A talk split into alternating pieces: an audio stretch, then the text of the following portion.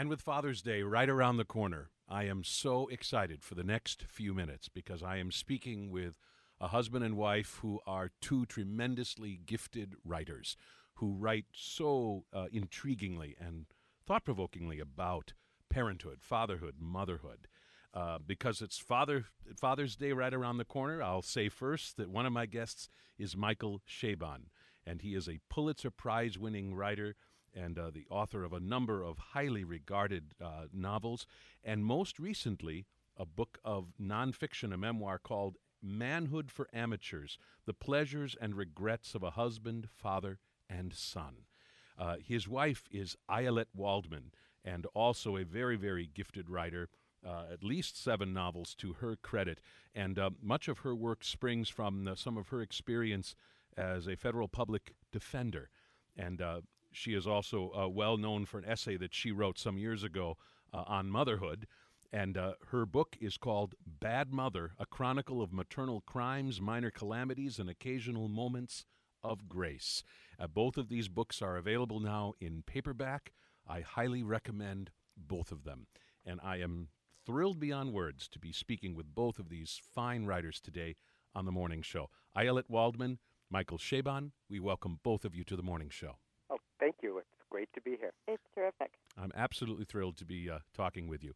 Um, tell us a little bit about uh, what your household is like, not so much personally, but professionally. How do you coexist and collaborate and help one another uh, as two very busy, gifted writers? What kind of a partnership is this? Well, one that involves a tremendous amount of negotiation and reinvention every 15 minutes, wouldn't you say, honey? Yes, um, absolutely. I mean, the, the situation is is always very fluid.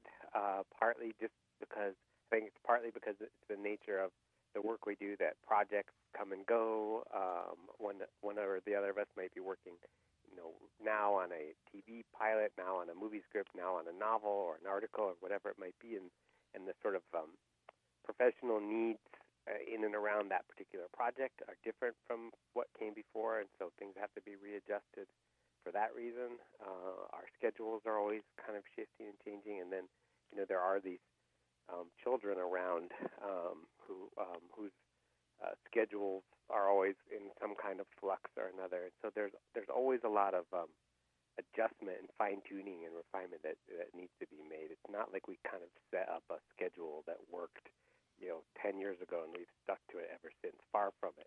Hmm. But the way things work right now, sort of, I mean, there's the kind of practical aspect of it, which is, you know, some of the, the more interesting features of that are we share an office. We didn't used to. Michael used to have this fabulous man cave out in the backyard, this fortress of solitude, complete with a really comfy leather couch, which he could nap on. And then, and I would write in cafes in the neighborhood, and um, I loved that primarily because it gave me an excuse to eat all day. but um, then what happened was I got terrible carpal tunnel syndrome. We actually both got it at the same time, yeah, which is so weirdly so codependent. codependent yeah. How romantic! yes, sharing ice packs Isn't that late at sweet? night. But um, but then I had to sit at a desk. I could no longer write on a laptop, and Michael very graciously got rid of that wonderful couch and put a desk in his office. So now we share that office. We work back to back. Um, his half of the office is covered in um, comic book, you know, paraphernalia and what is what's on what's on your walls right now? All sorts of things about music in the. Yeah, I've got a lot of uh, like uh, vintage 1970s funk and soul related imagery up on the wall. And on my blackboard right now, there's a ton of stuff about um, about Budapest in 1900 and Salzburg in 1945, and all sorts of maps of World War II and uh and we just we work out there we have somewhat different schedules so michael tends to work at night and i work in the day but we're often out there together Hmm. So the veritable fly on the wall would be probably a little bewildered by what. Uh, Yeah. Which way to look? yeah, which what, what you're saying. But the but the more I think the more interesting part about it is is that we but we work even though we're always working on different projects, we work really closely together so that we uh, we uh, we drop everything when the other person has a problem that needs to be worked out. We read each other's work. We hash out the story together. We, you know, we're we're like each other's first consultants on issues of plot, on character, on um, uh, you know, we do different things for each other. Michael, Michael, the, when I'm finished with a novel, Michael attacks it with an incredibly aggressive red pen, which is really fabulous. Although friends oh, yeah, of mine, you think it's so fabulous, don't you? well, I know now I do because I finished a book and I won't be done with another one for two years. now I'm very happy with it. Don't ask me in two years when I'm, you know, looking at my manuscript usually, and uh, crying. usually she hits me over the head with the manuscript that's all covered in red pen marks. That's the first reaction. Michael Um, Chabon, I read someplace that, uh, but this is from 10 years ago, you being quoted as saying that you wrote from 10 a.m. to 3 p.m. every single day. Well, or at least five days out of a week. Other way around, uh, 10, 10 p.m. to 3 a.m. Oh, 10 p.m. to 3 a.m. Yeah. Ah, that makes a little more sense. Mhm. Is that still something like your routine? Actually, lately, yes. Again, um, we've sort of gone back to uh, a version of my most common schedule, which is a night. I, I, I I prefer to work at night, so we sort of have it arranged now that it- that's what I've been doing. Is we've gone back to working at night, um, and we just move things around so that the I'm able to. When I stay up that late, I need to be able to sleep in a little bit. So we've moved it so that I'm staying up late and working on the weekend nights, so that everybody gets to sleep in, and it doesn't just fall on my shoulders to get up in the morning um, and deal with the morning madness around here um, every single school day of the week. For those of you just joining us, I'm speaking with Michael Chabon and Ayelet Waldman, husband and wife, and both tremendously gifted writers. We're talking about two books recently out, both reflections of their own lives and, uh, and their lives together. Ayelet Waldman's book, Bad Mother, and Michael Chabon's book, Manhood for Amateurs. Michael Chabon, uh, I love a, a moment in, I believe it's your book. That's the thing. Your, your two books are a little bit blurred in my head. But yes, I'm just checking to make sure. Yes. Uh, I love a chapter in your book in which you shed new light on the word amateurs. Mm. And I, I don't think it's particularly with that in mind that you titled your book Manhood for Amateurs. Tell us first, in the more sort of obvious way, you've, you've given the book this title, but then uh, this other, other idea about the word amateurs that I think is, is, is so profound. Well, thank you. I, I, I mean, yeah, the, the, and I know the immediate effect of the word amateurs when you when you hear it. What you think of, um, what we tend to think of right away is to think of um, uh, unprofessional, in the most negative sense of the term, uh, with a kind of implication of uh, only partial competency, a lack of uh, training or qualification. Um, you know, there, there, there. So the idea is is to, you know, in the title to kind of play most immediately on those more negative senses of the word, but um, the word, even in fairly common usage, encompasses a lot more than that. And when you think about, you know, if you think about um, uh, the I, the Olympic model, the ideal of the Olympics, and the amateur athlete, and kind of the cult of amateurism um, that still sort of flickers here and there around the world, and the idea that there's something sort of um, that, that that gets you back to the original sense of the word amateur, which comes from a French word that means a lover, um, someone who does what he or she does out of love for it, not out of um, desire to get paid to do it. Um, and so, you know, you have these, am- and you can be an amateur of opera, or you can be an amateur of fly fishing.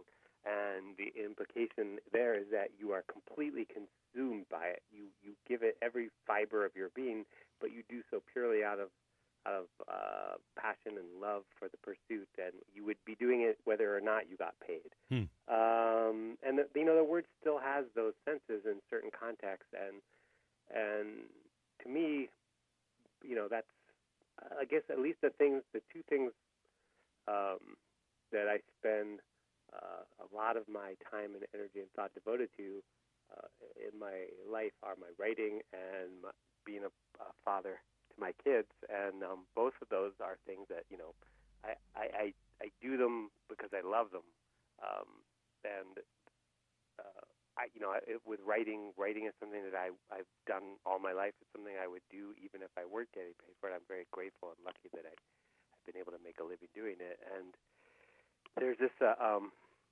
I mean, I think my my goal as a father is to try to raise children who are amateurs of something, at least that they find at least one thing in life that they love so immoderately, so all consumingly, something that is worthwhile, something that enriches their lives, but also something that they do just purely out of the love of doing it. Um, if you'll permit me to read uh, what you've written so wonderfully on this, you write, Perhaps there is no perfect word for the kind of people I have raised my children to be, a word that encompasses obsessive scholarship, passionate curiosity, curatorial tenderness, and an irrepressible desire to join in the game, to inhabit in some manner, through writing, drawing, dressing up, or endless conversational riffing and Talmudic debate, the world of the endlessly inviting, endlessly inhabitable work of, of popular art. The closest I have ever come for myself is amateur right. in all I mean, the original best senses of the word.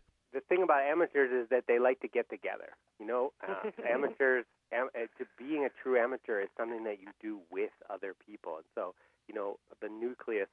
I hope for for for our kids is is our family and each other, and they are each other's. They form a fan club together, you know, and they do have a lot of shared passions and shared enthusiasms, and and and to me, well, that's I often say that the reason people people always ask why you have so many kids. I don't know if they ask you, honey, but they oh, always no, ask, "Wow, um, well, and I and lately I've been saying I have so many children because my husband was the president of a club of one his whole life, and he wanted more members. Yeah, And, so, and Yeah. now we have now there's I needed at least needed a treasurer, a vice president, and a secretary, and a, and a sergeant at arms. So I've got And all he's that. got done. 'em. Yeah. Michael Chabon, that remind I was going to go back to your wife, but I but because of what just was mentioned, I, I have to stick with you and have you share uh, at least uh, a condensed version of the amazing story with which your book Manhood for Amateurs opens. This spoke so deeply to me, and I suspect many many people. Uh, when they're done reading your wonderful book, will remember nothing so potently as the very first story uh, in the book, which is an odd echo of what you and your wife were just talking about. Well, yes. I mean, when I when I was about ten years old, um, I got this uh, brilliant idea that I was going to start a comic book club in the town that I grew up in, in Columbia, Maryland. And um, you know, it was purely and entirely out of this impulse that I was talking about. Is that a, a desire to to have friends, to have people to share my passion, my love of comic books with. Um, I didn't really know anybody that was as into them as I was, and I wanted to meet some people. And I decided I would place an ad in the paper, and my mom helped me rent a, a room in a big uh, community hall, and I had tables and chairs and a sign, and I very painstakingly typed up a newsletter for the first meeting of the club, and where I announced all the doings of the club and all the projects we were going to have, and and you know I was just I was I, I, I was lost in my own vision of this great um, this uh, community that I was going to bring into being um, through this this uh, this club, and um, went to the the day appointed day came, and there I sat at my table with my newsletters in front of me in this big empty hall, and nobody came.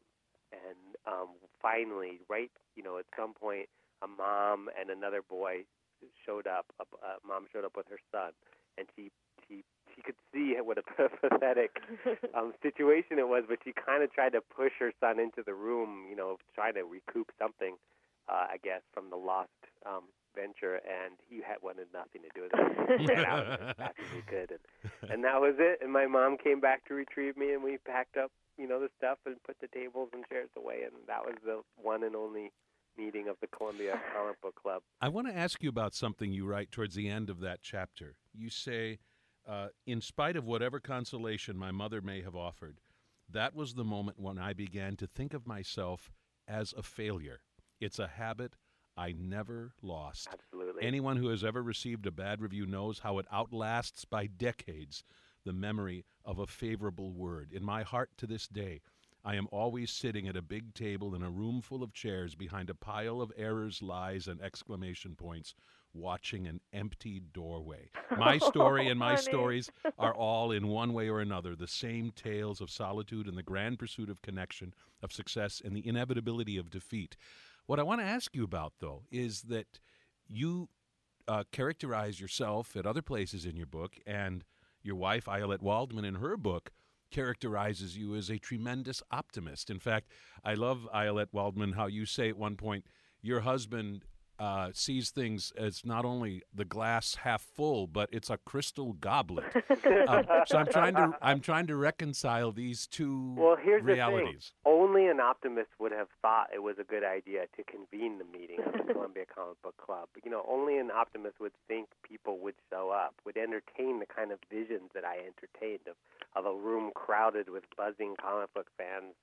Um, you know, sharing their passion and, and their enthusiasm, and in fact, it could it could have it could have worked. I mean, some people do successfully start comic book clubs, and people show up and and they blossom. It, it wasn't, you know, it, it might have it might have worked. It it didn't work in my case, and and I think maybe the the thing about being an optimist is um, just as with a pessimist. If uh, both being an optimist and a pessimist means that you're impervious to contrary evidence. So if you're if you're a true optimist, no matter how badly things go, you you always kind of retain that stubborn. Um, I, I mean, to me, it's just an animal impulse. It has no conscious um, element whatsoever. It's just a reaction, and it's the same with pessimism. Uh, you know, things can go extremely well for a pessimist, and um, a true pessimist um, and I should know because I'm married to one, can always find, you know, the cloud for any silver lining. Um, I remember there was when when Bad Mother went on the New York Times bestseller list. Oh right. Michael, there was after you know we got the news, and um I don't know how long later, what 15 minutes. Michael said, "I wonder how long the glow was going to last when you could you know snatch defeat from the jaws of victory in that particular piece of news. Yeah, I can't remember what was the bad thing you found in that, but you did manage to find some downside to being on the bestseller list. Okay, I know because it was like your rank. It was like you weren't number 14, you were number 15. this nicely segues into a, one of my favorite moments in Bad Mother by Ayelet Waldman, where you write this about yourself. I am cynical and pessimistic and I don't believe in love at first sight. I believe you have to know someone to love him, have to see his good and bad sides, his flaws and foibles. I believe that love grows and that attraction or infatuation cannot be the basis of a real life together. And yet, there is a word in Yiddish, bashert, that, trans- that translates more or less as soulmate, intended, the one that God or fate meant for you. Tell us about uh, how that uh, characterizes your connection with your husband and the connection the two of you share. Well, you know, it's it's. I, I I really don't believe in love at first sight, and yet, I mean, when Michael and Michael and I were fixed up on a blind date by his best friend from high school and my roommate in uh, I was living in New York after law school at the time, and I had this amazing experience when we uh, uh, on our first date. First of all, he was 20 minutes late, mm-hmm. which set the stage. I was already kvetching, yeah. but um, and I had I had worked so hard to sort of pick the perfect out. We'd had a very fun phone conversation, so I got myself obsessed about picking the perfect outfit. And then he buzzed the buzzer, and my I was living at the time in in a part of New York that before Giuliani's tenure was a complete nightmare with you know crack vials on the street that you'd crunch under your boots as you walked to the subway, and after Giuliani it became this you know fantasy land of uh, I don't know hedge fund managers or something. Anyway, I went at this point we were still in in in crack vial mode, and I went down to I had to I had to go down the stairs to let him in because um, the buzzer was broken on the building, and there standing behind the bulletproof glass in the lobby with this adorable man holding a bouquet of irises. And I had the most amazing thought, which was not, oh, he's so perfect, or oh, this is so magical. But I thought to myself, okay, now I can finally stop dating. and I really, at that very moment, I knew that this was the person that I was going to spend the rest of my life with, even though I don't believe in that. But um, but there it was, and it was a magical first date, and our first kiss was on the Bowery in New York City, and um, it's been pretty much, you know, it's it's been fabulous ever since. Hmm. Not that it hasn't been hard, and not that it hasn't taken an incredible amount of work, also, but at the core of our relationship, I think, is that remains that sense of magic and and um, intention and some broader sense that we were meant to be together. Even though I will say again and again that neither of us believe in it we don't believe in it intellectually, but I guess we believe in it with our heart. I mean, I think you you transfer that idea of. I mean, I I th- I don't think that would work. I don't think you actually can sustain um, that uh, notion of love at first sight or that that this was meant to be was intended.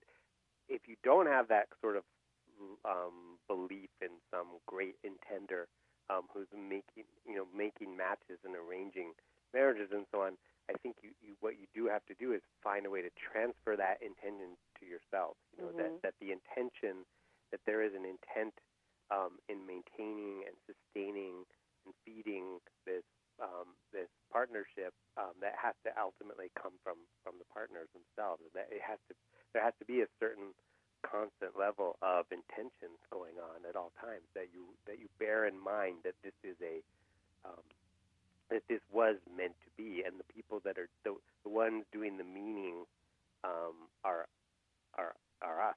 Mhm. Right. And I guess it's also, you know, if there's anything out, we I think we both share this sense of our marriage as as a, a, a personality, a body of its own. You know, that we're both committed to. You know, there's this, there's um, each of us as individuals, and then there's also this marriage, which is incredibly important. Right. I mean, it's in, it's like uh, maybe in some ways it's analogous to the Constitution. You know, in, the- in the U.S. government, it's like it's both. A, there's a document. There's actually a piece of paper, and then there's this whole um, kind of ideal and these and these principles that are sort of enshrined in the document, and uh-huh. and that is ultimately what everything rests on. Um, Mhm. And you know, so I think, and and in in many ways, we do that that that idea of ha- having been meant to be of being each other's to share. It's sort of like the constitution of our marriage, and that we, you know, when things do go awry or there's a sense of being adrift in some way, just as with this country, you know, that that that's ultimately you have to kind of go back to that and say, well, what are we? Why did we constitute this in the first place, and what were the principles? And and and and that always works. Mhm. We're speaking with Michael Chabon, author of Manhood for Amateurs, and Ayelet Waldman, author of Bad Mother. And uh, about halfway through our, our conversation, it's time for us to talk about parenthood.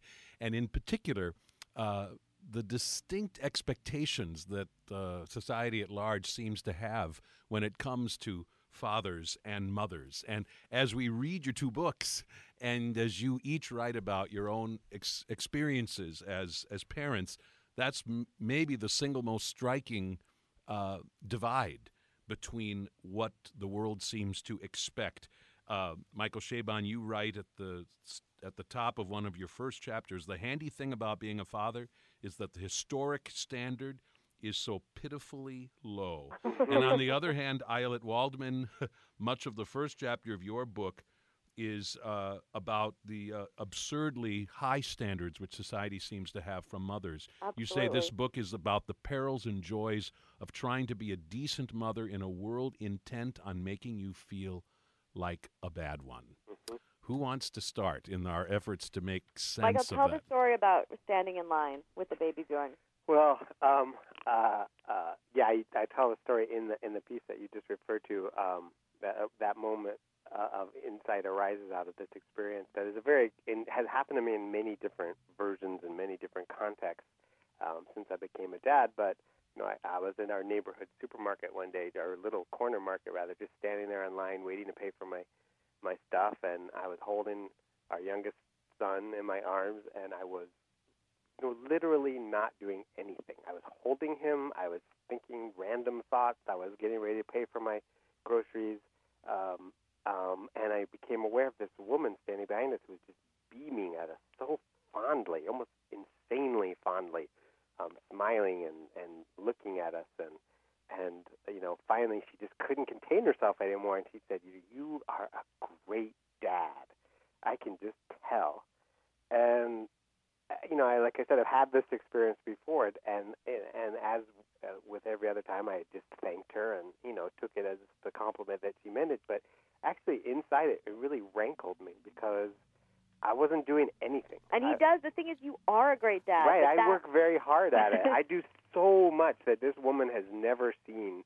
You know that that involves discomfort, trouble, uh, heartache, problem solving, um, just simply kind of physically showing up and keeping track of stuff and and all of these things that I do do that because it is important to me to be a good father and then to get to get I mean there's almost nothing more infuriating than being praised for something that um you know that it, that you re- yourself regard as not worthy of praise You know what's more infuriating?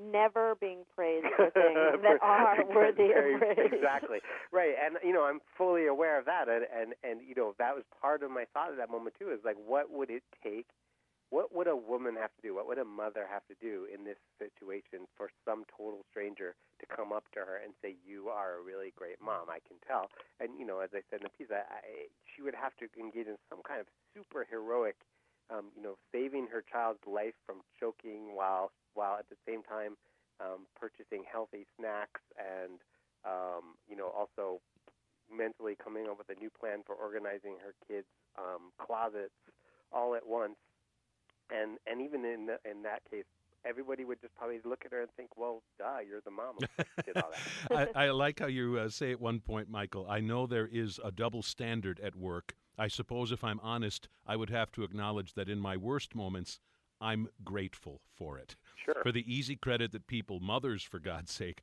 are willing to extend to me for doing very little uh, at all. And on the other hand, you talked about how it is in part the monumental open endedness of the job, that is now talking about motherhood, with its infinite number of infinitely small pieces that routinely leads mothers to see themselves as inadequate, therefore making the task of recognizing their goodness at any given moment so hard. Ayelet Waldman, uh, uh, what's it like to be a mother, bearing those kind of expectations uh, from yourself and the world? It's so funny. When I was writing the book, I asked a bunch of my friends what what was a good mother. I just wanted, you know, I said, give me your definition of a good mother, and their definition, the one that these moms themselves gave, it was hilarious. It was like some some you know combination of Mary Poppins and um, June Cleaver and Martha Stewart and Dr. Spock all rolled. Oh, and also, you know, she has to be physically fit and gorgeous and all rolled into one, embodying some perfect placid sense of, you know, constant goodwill and devotion to her child above all else. And you know, the what the ribbon that ran through everybody's definition is something other than me. A good mother is something that I could never possibly aspire to be. And it was all said, you know, as a, it was all said in the best of humor. But I think that's actually what most of us feel at the, you know, all the time is that, you know, if we work, we feel like we're harming our kids by not being there. If we don't work, we feel like we're harming our kids by not providing a role model of someone who, you know, works out in the world. I mean, this this endless sense of um, of failing to measure up. And if my book does anything, it's kind of a, you know, begs us to reevaluate that sense and to try to give ourselves and each other a break every once in a while. Right. You. I mean, uh, it's a nice thought. You know, I do. I I feel like I try all the time to do that, and I succeed about eleven percent of the time. Hmm. Uh, you, of course, uh, wrote so memorably uh, about motherhood and and the place of your your own parenthood in your in your life, uh-huh. and attracted an incredible firestone oh, of, of yeah. a storm of criticism ab- ab- about uh, your, your your your honest statement about what motherhood meant to you, and and, and in a sense where it fit into your own personal framework. I'm I'm especially curious to know uh, how much you expected that response. I mean, surely you right. had to know that somebody was going to take ex- uh, right. take issue with what you said. I, even, despite the fact that I seem to say controversial things every time I open my mouth, I'm always surprised. I'm always surprised at the extent of the controversy. You know, there's an old saying: um, uh, the, a father's the most important thing a father can do for his child is to love his love the child's mother. And that's you know that's an old thing that people have said all the time. And essentially, that's what my essay said: that the most important thing a mother can do for her children is to love their father. And um, I did. I mean, part of the reason I didn't expect the firestorm was because I wrote the piece initially for this anthology, and you know nobody reads those. Um, and the difference became when um, the piece ended up getting picked up for the New York Times, and I hadn't really. I was so excited about having it be in the New York Times, which is, you know, I grew up in northern New Jersey. It's my paper of record. Um, that I didn't sort of put together the difference between having that essay in which I basically say that if a good mother is a mother who loves her husband, her children more than anyone else in the world, well, then I'm a bad mother because I love my husband more than my children. I hadn't put together the the ramifications of having that read by five million people as opposed to five people. Right. And so it was. It, but even so, you know, sometimes something just kind of captures the zeitgeist, and I think especially we are in this country obsessed with stories of bad mothers. And when there is a, a story of a bad mother that excites our interest, we see that story everywhere. From the you know incredibly tragic cases of a mother like Andrea Yates who drowned her children in the bathtub to the sort of ridiculous things of like Britney Spears, you know, driving with her, driving with her baby on her lap. I mean, those those stories become obsessions for us. And what happened with that essay is it became a very momentary obsession. And you know, we woke up, we went to sleep um, on Sunday, and the you know, oh cool, look, my essay is in the New York Times, and we woke up on Monday morning, and um, it, you know, it was like we were in the middle oh my of a God, tornado. I'm married to Andrea Yates. Exactly. Well, and and I wonder if part of it was that uh, your essay, when couched in the midst of 32 other essays uh, from a number of different writers reflecting on motherhood in different ways, it probably still would have rankled uh, a few readers, but probably not to the same extent as Yes. when here it was this solitary expression of of thoughts that probably a lot of people have perhaps felt uh, and yet never outwardly expressed. Right. And it's true, you know, I, I keep thinking about why why people got so upset and, and the people who got so upset were all women and primarily women of a certain education level and class, like basically mine. Um, and what made people, you know, I kept wondering what you know, you read something you disagree with in the paper, which happens to me every single day, you kind of roll your eyes or maybe you, you know, call the writer an idiot and you move on and there were people who just never moved on. I mean, I had a year later I was doing an event, and it was it was this event. You had to buy the book and pay for lunch. It was a serious investment of time if you wanted to come to this event where I was appearing, and money too. And this woman came and she paid her twenty five dollars, and she came up to me and she said, "I'm here today because I'm so obsessed with that essay you wrote that my husband said finally he just couldn't stand it anymore, and I had to go confront you." And this is a full year later, and all I could think of was, "Oh, honey, you know, just get over it. Call me an idiot and move on." But you know, uh, but I think that something happens nowadays when we write about women in their 30s and 40s, women of my sort of caught in the middle, for lack of a better word, post-feminist generation. And um, it's like it, it isn't even so much that you write an essay, but you write a Rorschach blot, and everybody reads something about their lives in that, and they read an indictment of themselves in anything that's written about women of that generation. And that's what happened. You know, what I said or didn't say was not nowhere near as relevant as what the woman who was reading it experienced and was feeling about herself and her marriage and her children. And of course, that's one of the most uh, important reasons to to write provocative stuff is for the way it gets people thinking and Mhm. reflecting about their lives in ways they never did before. Michael Chabon, you write so perceptively about the way the world has changed since the time when you and I were were growing up in a, a couple of very intriguing ways. For instance, you write a whole chapter just about Legos and the way Legos have changed uh, Right. from when they first uh, emerged here here in America. Um, say a word about that. Well, I mean, yeah, when you know, as you remember, uh, when when when when I was young, uh, Legos were this. Um, they were they were uh, all about abstraction. They were very abstract play things where you you and and and the Lego company themselves never would have presumed to tell you what to make out of your Legos.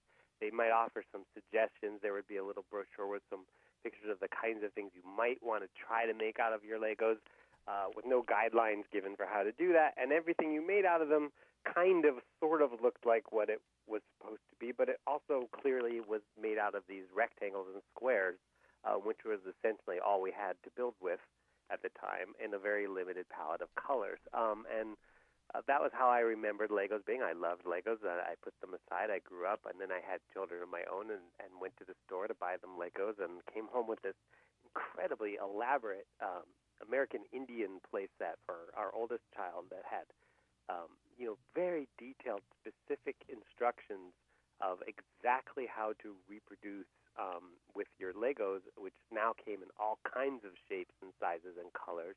Um, the picture on the front of the box uh, or the the pictures that were in the brochure. And um, uh, what also had changed, as I soon discovered, was that there was all kinds of corporate branding going on, marketing going on in the world of Legos. That you had Star Wars play sets and uh, NBA play sets and um, all of these um, very uh, clear, um, almost requirements um, of what to build with your Legos, and everything has to come out looking very realistic and exactly like what it is supposed to be. Uh, and that just seemed to me to be this crucial shift in the idea of what of what play was um, and who was in charge of children's play. Um, um, and I, I found I, I found it depressing, and I kind of rebelled against the whole idea of it. Um, that was what I mostly discovered, because he spent three weeks of his life assembling an at-at. Oh god, exactly. you know, and what it, it had become was modeling. Like Lego had become modeling, where and we know there always was modeling. Modeling was always is fun and always has been fun, but but that's not what Lego used to be about, and and I resented it. But what I what I then realized in the course of you know a couple of years of watching my my children get older and and and destroy the models that we had made out of the Legos and have them fall apart and break and collapse is that then they all do go into this this big welter of drawers and bins um, when then the kids start to mix and match and they and and and what I realized was was you know there we live in this in this time of of, of sampling of of the mashup you know where where the way that um, young people today approach the art that they love and the art that they consume and that they make themselves is to take bits and pieces from here and there. You take a you know the sound the the beat from one song and the the chorus from another song and you sample in pieces of this and that and you create this new artifact that is your own but which you've made out of um, you know bits and pieces of other things and of course that's always what art has been about to one degree or another um, and and and I saw that in fact, you know, yes, there is this sort of um, controlling corporate um, uh, ethos at work in the Lego sphere, but that kids, as they always do, because kids are subversive people, um, that they do find these ways to subvert and to kind of gain regain control for themselves of the of the materials of play that they've been given. A last quick question. I know we're about out of time. Um, Ayelet Waldman, uh, I think the most memorable chapter in your book is uh, the chapter called Rocket Ship, in which you uh, talk about uh, feeling compelled to to end a pregnancy because of, of, of, medical issues with the fetus, and of the the desperate uh, sorrow that you you felt over that you and and your husband. And one of the things you write in this chapter is, yet in the wake of all of that, I found myself desperate to write. I had the sense that I wasn't ever going to understand and learn to live with what had happened unless I wrote about it. I wasn't going to return to even a facsimile of the person I'd been before without the comfort of solitude and words. Beyond that really powerful story, I imagine for both of you that is true. That one of the ways you navigate through marriage and parenthood and your own lives is through this wonderful gift you've been given of, of writing. That's absolutely true. Although I should say that it wasn't that I felt compelled to terminate the pregnancy, but rather I chose to, and it was dealing right. with that choice that that made me that was so difficult for me. Um, you, you know, that, I feel like that's one of the most. I've gotten so much from my husband. I've learned so much from him. He's he's enriched my lives in ways that I never imagined that I would have this life that he has given me. But the thing, one of the things, the, the most profound gift he's given me is um, he's introduced me to the joys of the literary life. And I was always a reader, but I never allowed myself to imagine the possibility of being a writer. And it was only because Michael um, was there as a model and encouraged me that I could find that. And it is it is the way we both translate the world. It is the way we both experience the world. It's the one of the greatest ways we take pleasure in the world. And of all the things you've given me, sweetie, it's you know, and it's saying a lot because you've given me these four incredible kids it's one of the most beautiful and important. Thank you. I'm all verklempt. uh, Ayelet Waldman's book is Bad Mother, a chronicle of maternal crimes, minor calamities, and occasional moments of grace. Michael Chabon's book is Manhood for Amateurs The Pleasures and Regrets of a Husband, Father, and Son. Both of these books now available in paperback. They belong on everyone's shelf. And uh, I am so grateful for this uh, pleasure and opportunity and honor to speak with both of you. Thank you and so much. It's been a real joy for us too. Thank, Thank you so much. This is a portion of Michael Chabon's memoir, Manhood for Amateurs The Pleasures and Regrets of a Husband, Father, and Son. This is from a chapter called The Wilderness of Childhood. When I was growing up, our house backed onto woods, a thin two acre remnant of a once mighty wilderness. This was in a Maryland city where the enlightened planners had provided a number of such lingering swaths of green.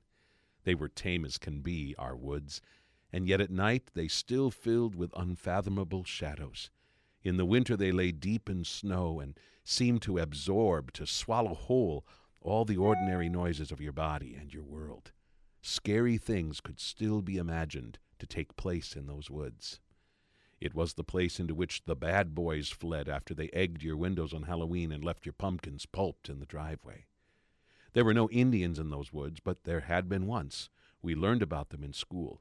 Patuxent Indians, they were called, swift, straight shooting, silent as deer, gone but for their lovely place names Patapsco, Wicomico, Patuxent.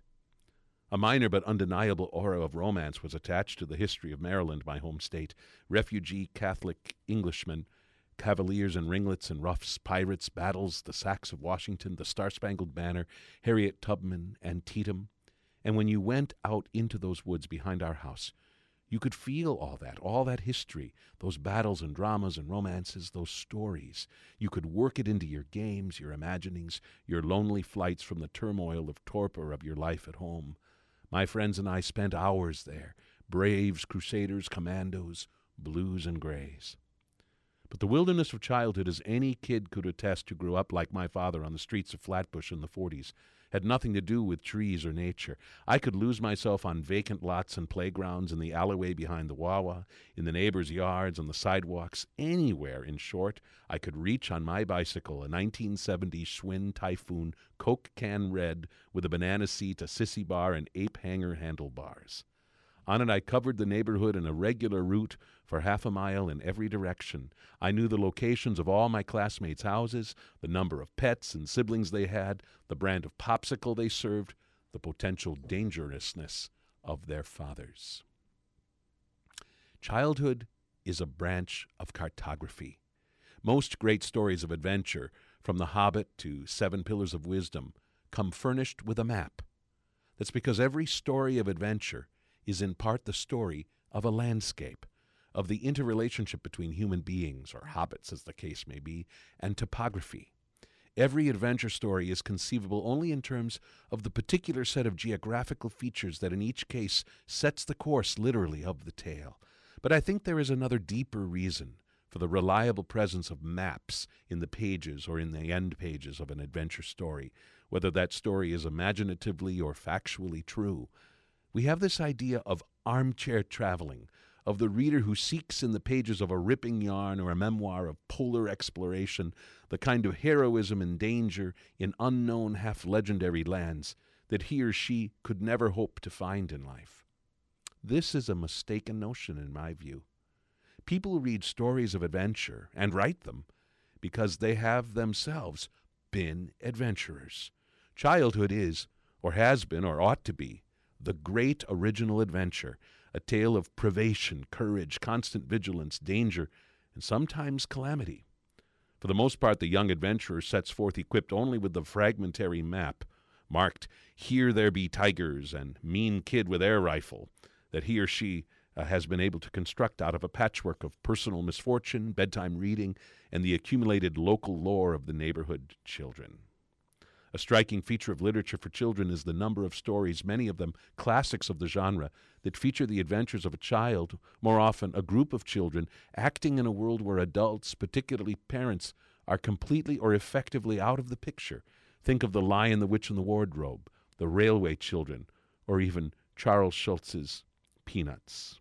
The thing that strikes me now when I think about the wilderness of childhood is the incredible degree of freedom my parents gave me to adventure there. A very grave, very significant shift in our idea of childhood has occurred since then. The wilderness of childhood is gone. The days of adventure are past. The land ruled by children to which a kid might exile himself for at least some portion of every day from the neighboring kingdom of adulthood has in large part been taken over, co opted, colonized, and finally absorbed by the neighbors. The traveler soon learns that the only way to come to know a city, to form a mental map of it, however provisional, and begin to find his or her way around it, is to visit it alone, preferably on foot, and then become as lost as one possibly can. I have been to Chicago maybe a half dozen times in my life on book tours, and yet I still don't know my North Shore from my North Side because every time I visited, I have been picked up and driven around and taken to see the sights by someone far more versed than I in the city's wonders and hazards State Street, Halsted Street, the Loop. To me, it's all a vast, jumbled lot of stage sets and backdrops passing by the window of a car. This is the kind of door to door, all encompassing escort service that we adults have contrived to provide for our children. We schedule their encounters for them, driving them to and from one another's houses, so they never get a chance to discover the unexplored lands between. If they are lucky, we send them out to play in the backyard, where they can be safely fenced in and even in extreme cases monitored with security cameras. When my family and I moved onto our street in Berkeley, the family next door included a nine year old girl. In the house two doors down the other way, there was a nine year old boy, her exact contemporary and like her, a lifelong resident of the street. They had never met. The sandlots and creek beds, the alleys and woodlands have been abandoned in favor of a system of reservations. Chuck E. Cheese, the jungle, the Discovery Zone, jolly internment centers mapped and planned by adults with no blank spots aside from the doors marked staff only. When children roller skate or ride their bikes, they go forth armored as for battle, and their parents typically stand by. What is the impact of the closing down of the wilderness on the development of children's imaginations? This is what I worry about the most. I grew up with a freedom, a liberty that now seems breathtaking and almost impossible. A moment from Michael Chabon's wonderful best selling book, Manhood for Amateurs The Pleasures and Regrets of a Husband, Father, and Son. I'm Gregory Berg.